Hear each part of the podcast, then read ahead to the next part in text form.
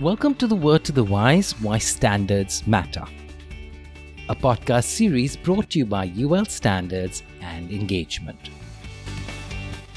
This podcast is integral to UL Standards and Engagement's commitment to building greater consensus on achieving diversity, equity, and inclusion in the standards development process so that they are gender responsive. Recently, ULSE memorialized all the work it has done so far by signing the Declaration for Gender Responsive Standards and Standards Development from the United Nations Economic Commission for Europe or UNECE. It is a development that adds to the global push for standards bodies to align their gender action plans with UN Sustainable Development Goal 5 achieve gender equality and empower all women and girls. In this agenda setting episode, we have a very interesting exchange between Mark Ramlochan, Operations Manager, UL Standards and Engagement, who is passionate about diversity and inclusion, and Sonia Bird, Director of International Standards at UL Standards and Engagement, who is also a member of the Joint Strategic Advisory Group, or JSAG, created by the International Electrotechnical Commission, IEC, and the International Organization for Standardization, ISO, to focus on developing gender responsive standards. Over to you, Sonia. Thank you so much. I'm so excited to be here today with such an esteemed person in the field of diversity. Mark, how are you doing? I'm doing I'm doing really well, Sonia. I'm so happy to be here. Thanks for having this conversation. I am too, and it's so exciting. What we're talking about today is, of course, gender diversity and gender responsive standards. And as you know, Mark, the UNECE Gender Responsive Standards Initiative aims to provide a, a, practical framework for standards bodies, seeking to make standards they develop and the standards development process they follow gender responsive. And I know that UL has been working for quite a while to consider signing that declaration, and, and quite a number of international standards bodies have signed the declaration. Why is it that we have signed that declaration now? Great question. You know, I think timing is a very important element of this. And taking a look at the signing of the UN ECE Gender Declaration, I look at it that that establishes UL standards and engagement as highlighting our commitment, right? Our commitment towards working towards creating gender responsive standards and achieving greater gender balance, representation, and inclusion in our standards development process. I think it's also significant because we want to establish UL standards and engagement as a leader in supporting the achievement of gender equality and the empowerment of women and girls through standardization. Earlier this year, we launched a brand new brand and organization through UL standards and engagement. And with that launch, we looked at this as the perfect time and opportunity to align our strategy on diversity, equity, and inclusion initiatives and the signing of this declaration, which really does memorialize our commitment to equality and to gender inclusion. To date, for the, the last number of years, we've been working on some great initiatives supporting gender inclusion. But through the signing of this declaration, I see it as that it will formalize and amplify those initiatives while signaling to the rest of the world that gender equality and gender responsiveness is a strong area of focus for UL standards and engagement. Oh, that's wonderful, Mark. Thank you. So I know that the UNECE Gender Responsive Standards Initiative has a few objectives. One is to strengthen the use of standards and technical regulations as tools to attain the Sustainable Development Goal 5, which is on achieving gender equality and empowering women and girls. The second one is on integrating a gender lens in the development of standards and technical regulations. And the third is on elaborating gender indicators and criteria that could be used in standards development. And so now that UL Standards and Engagement has signed, what are our next steps in, in addressing that gender issue? Well, Sonia, you're right. Signing the declaration, that was a fantastic milestone, but this is really where the real work begins now. And as you pointed out earlier, the Gender Responsive Initiative under UNECE provides a practical framework, a practical way forward for standards bodies who want to develop standards and their process to be more gender responsive. And in taking a look at the actual declaration, we made a pledge, and we made a pledge to three particular things. The first has to do with affirming the gender responsive standards and standards development declaration, which we did. We affirmed it through the signing. The second piece is creating and proactively implementing a gender action plan for our organization. And the third aspect that we, we pledged is tracking progress and collecting and sharing data, success stories, and good practices. So, through the signing of this declaration and supporting those three points, I see the key next step is developing a meaningful gender action plan.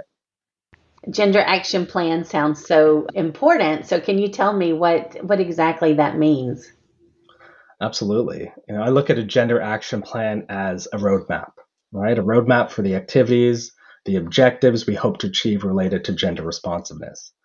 It's also a great way for the strategic objectives that we'll be pushing forward to be linked to a time bound framework. You know, when exactly are we going to be pushing and achieving these objectives? The action plan also gives great visibility into those objectives we hope to achieve and provides a, you know, I called it a multi pronged approach to achieving gender responsive standards. This is our personal organization's action plan. It's our articulation of how we support the declaration. So to me, that level of visibility, that level of accountability, it's important. It's important to signal that this is more than just a document we have signed and that we'll file away in a drawer. It helps elevate it, that this action plan and signing the declaration will be the basis for a strategy and the subsequent supporting initiatives that will help us be accountable and really express our resolve to work towards creating gender inclusive standards, gender responsive standards, and making our organization more gender inclusive as well. I love it, Mark. I think it's important that we not only signed the declaration, but we're putting that plan together. That's a, a very important next step. So, just what would you say are the themes that support our gender action plan?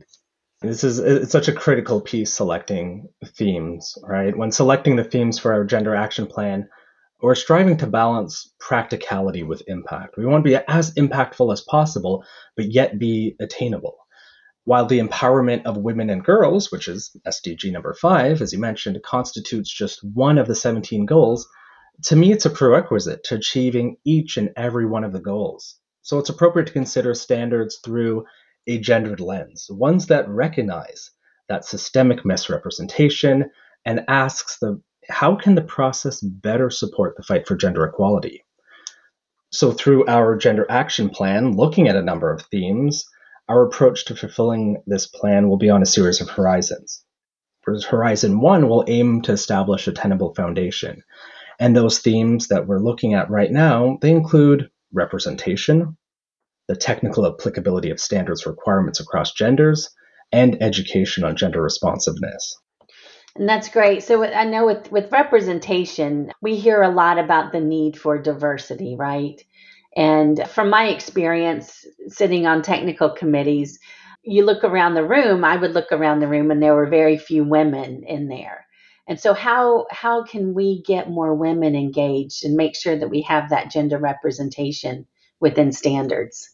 So we feel that promoting women's participation in standards development, that's a fundamental element to creating gender responsive standards. And highlighting representation as part of our action plan provides that practical and measurable way to improve gender responsiveness in the standards. And unfortunately, right now, we don't have the disaggregated information, the data on the gender breakdown of experts participating on our standards technical panels to really understand how many women represent and participate in our standards development work and where do they participate. Taking a look at some of the work of UNECE, they've informally surveyed some standards developing bodies to assess the current participation of women in their activities. Many organizations, similar to UL standards and engagement, we simply don't have that disaggregated information on gender breakdown. However, the ones that did, it painted a very clear picture of of disparity in representation. For example, at the IEC, of the 45,000 experts that contribute to the IEC activities, only about 5,000 were women. And in Canada, where I'm based, women make up almost half of the labor force, yet only account for 24% of experts on Canadian technical committees at ISO and IEC. So with this with this information and these trends, we're aiming our action plan to measure and improve the representation of women on technical committees and ensuring that the meetings that they participate in are inclusive to foster participation. Excellent. Thank you, Mark. The other key theme you mentioned was around the, the idea of technical applicability of standards requirements. And I know some of the examples I've heard about where a standard maybe didn't consider the size of a woman's hand, for example, with gloves for firefighters. I've heard that as an issue. If the gloves are not adequately fitting, they're not going to give the proper degree of protection. How have you included that in the Gender Action Plan for UL standards and engagement? Yeah, technical applicability is such such an important aspect, right, to, for the coverage of, of standards to ensure that they're they're impactful for everyone. To me, it's crucial that standards represent the interests, the needs, the experiences, and the expectations of both men and women. And I think looking at the data and looking at some examples of standards going back, you know, to my earlier theme on representation, historically technical committees have been made up of male contributors who rarely examined the gender dimension and not really consider the unique specific needs of women in standards development. One striking example is the conventional three point seatbelt used in cars. Designed in the 1950s, they did not take into account the consideration of bodies of women, and in particular, pregnant women. And as a result, women have been more likely than men to sustain severe injuries in automotive crashes and these have been the leading cause of accidental fetal death related to maternal trauma for decades. So, taking both women and men as the norm now has led to the development of safer seatbelt standards um, designed for broader populations. I think it's also important as we look at technical applicability to go beyond just physical dimension. We need to consider other factors such as you know body fat percentage, peripheral vision, sensitivity to sound, pain tolerance, and, and various strength characteristics when developing standards and when developing requirements. Since each of these factors can have an impact on the suitability of requirements for certain standards. Through our gender action plan, we aim to better understand the applicability of standards requirements with relation to human morphology and take the standards that are to date what I would call gender blind, right? Gender blind meaning that they don't currently take gender into account, and transitioning them to become gender aware, where they examine and they address gender considerations in some way. Yeah, and I think it's important to note all of the examples that, that we've given, those I gave and those you gave, there was never any uh, intentional misuse of data or anything like that. It was really just a matter of of these committees not considering the, the full impact, right, or the full opportunity. And I am pleased to see that there have been advances made in all of the areas that we've talked about so far to consider that there are some specific needs of women. So that's that's a very big plus. The third theme that you mentioned, I think, was on education. You said education and on gender responsiveness. Was that right? And and could you um, talk a little bit about that?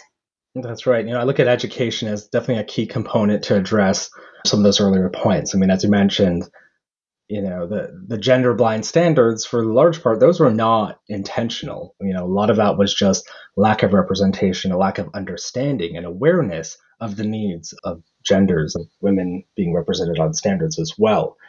And I mentioned earlier that the issue of representation to me is an issue of equity. And education is important since I see the root of some inequities that exist are really related to biases that exist. And these could be unconscious biases. So I hope, you know, through a gender action plan to push a stronger education, unconscious and unconscious biases as, as an important tool. Another area of education that I see is important through our action plan is gender inclusive language, where using gender inclusive language means speaking and writing in a way that does not discriminate against a particular sex or social gender or gender identity and does not perpetuate gender stereotypes. And given the significant role that language takes in shaping cultural norms and social behaviors, the use of inclusive language in our standards, it really is a powerful way to promote diversity and inclusion. And the, I think the final, you know, kind of point around education would be for the standards development authors themselves around the technical requirements. education to standards authors on how to properly understand and integrate gender or biological differences into safety requirements. So some of this education would be almost like the right questions to ask, right? Asking the right questions to me is the key entry point. Does the standard proposal differentiate between men and women? If not, is it based on research on both sexes? Or is it male or female reference model? If it does, how, how adequate are the implications investigated in relation to other social or biological factors? So, you know, these are, these are just a few demonstrative questions that I think technical committees and, and, standards development committees need to be aware of when developing standards, when developing requirements to ensure that, that they're technically applicable to all genders. So, Mark, we've talked about UL standards and engagement signing the UNECE declaration and then the resulting gender action plan that UL standards and engagement has developed. What would you say are the intended impacts of that action plan? What, what do we hope to accomplish? Such a good question, Sonia. You know, I'm grateful that, for that question, but it, it's complex. You know, it's a very complex question considering you know where we are in in the development. Right, we're very early in the development of our action plan it's undisputable that these commitments will contribute to bringing new talent in standardization, have better representation of women at the standards development table, and expand the diversity of the professionals of those involved in these activities. This to me will enhance the quality of the final standard, making it more relevant to a wider audience. I looked at the timing of, you know, we just signed this declaration, and as I mentioned, there are over 80 signatories to this declaration. Sonia, I know that ISO and IEC and some other international bodies have signed the declaration as well. What do you see as has worked well, or possibly what can we learn from other signatories? Oh, yeah, that's a, a, great question, Mark. I'd say probably the most notable thing that IEC and ISO did was to establish this joint strategic advisory group on gender responsive standards. And I was very happy to be part of that group. And in fact, our work is still ongoing. But already we've seen a few advances. And first thing the JSAG did was to develop a guidance and assessment form that would assist the committees in developing gender responsive standards. And it's actually very similar to some of the things, Mark, that you mentioned that's happening here at UL Standards and Engagement. But Guidance indicates that all participants in the standards development process have a role to play in considering questions of gender responsiveness throughout the process. And there are a few basic steps that were defined. And first is to assess diversity of thought in the committee. So that goes to already the representation piece that, that you mentioned. And consider if there are need to encourage and recruit, you know, women and others in the drafting group. The second one is to assume that there are implications because of gender differences. It's really and think about the fact that there are differences and assume that there are implications because of it within the standards development. And then the guidance also indicates that you should consider that there are potential gender implications accounting for both physical and social aspects of gender. And then, probably the most important thing that the JSAG has understood is that we do need this sex disaggregated data. And that's also something, Mark, that you mentioned how important it is to rely on data to understand gender differences and needs of, of various users of standards under development. And one of the things that the JSAG found is that data is not always available. And so there's a way to encourage technical committees to, to seek it out or determine if there are other sources that need to be reached out to help address that question. Could even be the need for additional research. But this, again, is what IEC and ISO has already been working towards with that JSAG. And I'm happy that there is a lot of overlap and similarity between what we're seeing here at, at UL Standards and Engagement.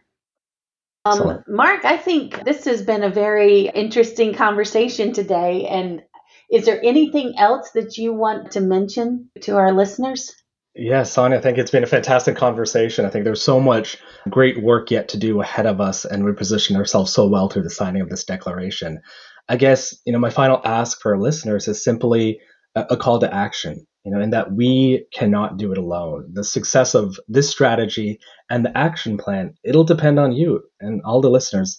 The key dependent on stakeholders engaged in the network to participate particularly have women you know seek out opportunities to participate on our standards development committees as well have their voice heard around the table i think you know addressing the gender gap in standardization it demands a concerted effort from all parties you know i hear this premise that gender responsiveness is you know a quote unquote women's issue i don't think it is i think it's a fundamental human rights issue that everyone needs to support and everyone needs to be involved in at some level. So I would love our listeners to stay tuned for some of the actions, the initiatives, the supporting initiatives to our gender action plan, and constantly be vigilant looking for opportunities to participate in our standards development activities as well. So thank you, Sonia, very much for this this opportunity for the conversation. I appreciate it very much. Thank you, Mark. It's, it's certainly been a highlight of my day. Thank you. Thank you. Through Word to the Wise, we aim to have those conversations, build awareness, and explore future strategies to increase women's participation in development of both standards and technical regulation. We will also explore examples of international standards that are truly gender responsive. Remember, you too can have your say.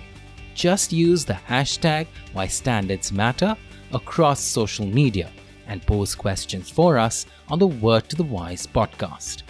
And we will try to address those in future episodes. Don't forget to subscribe, rate, and like us on any of your favorite podcast platforms.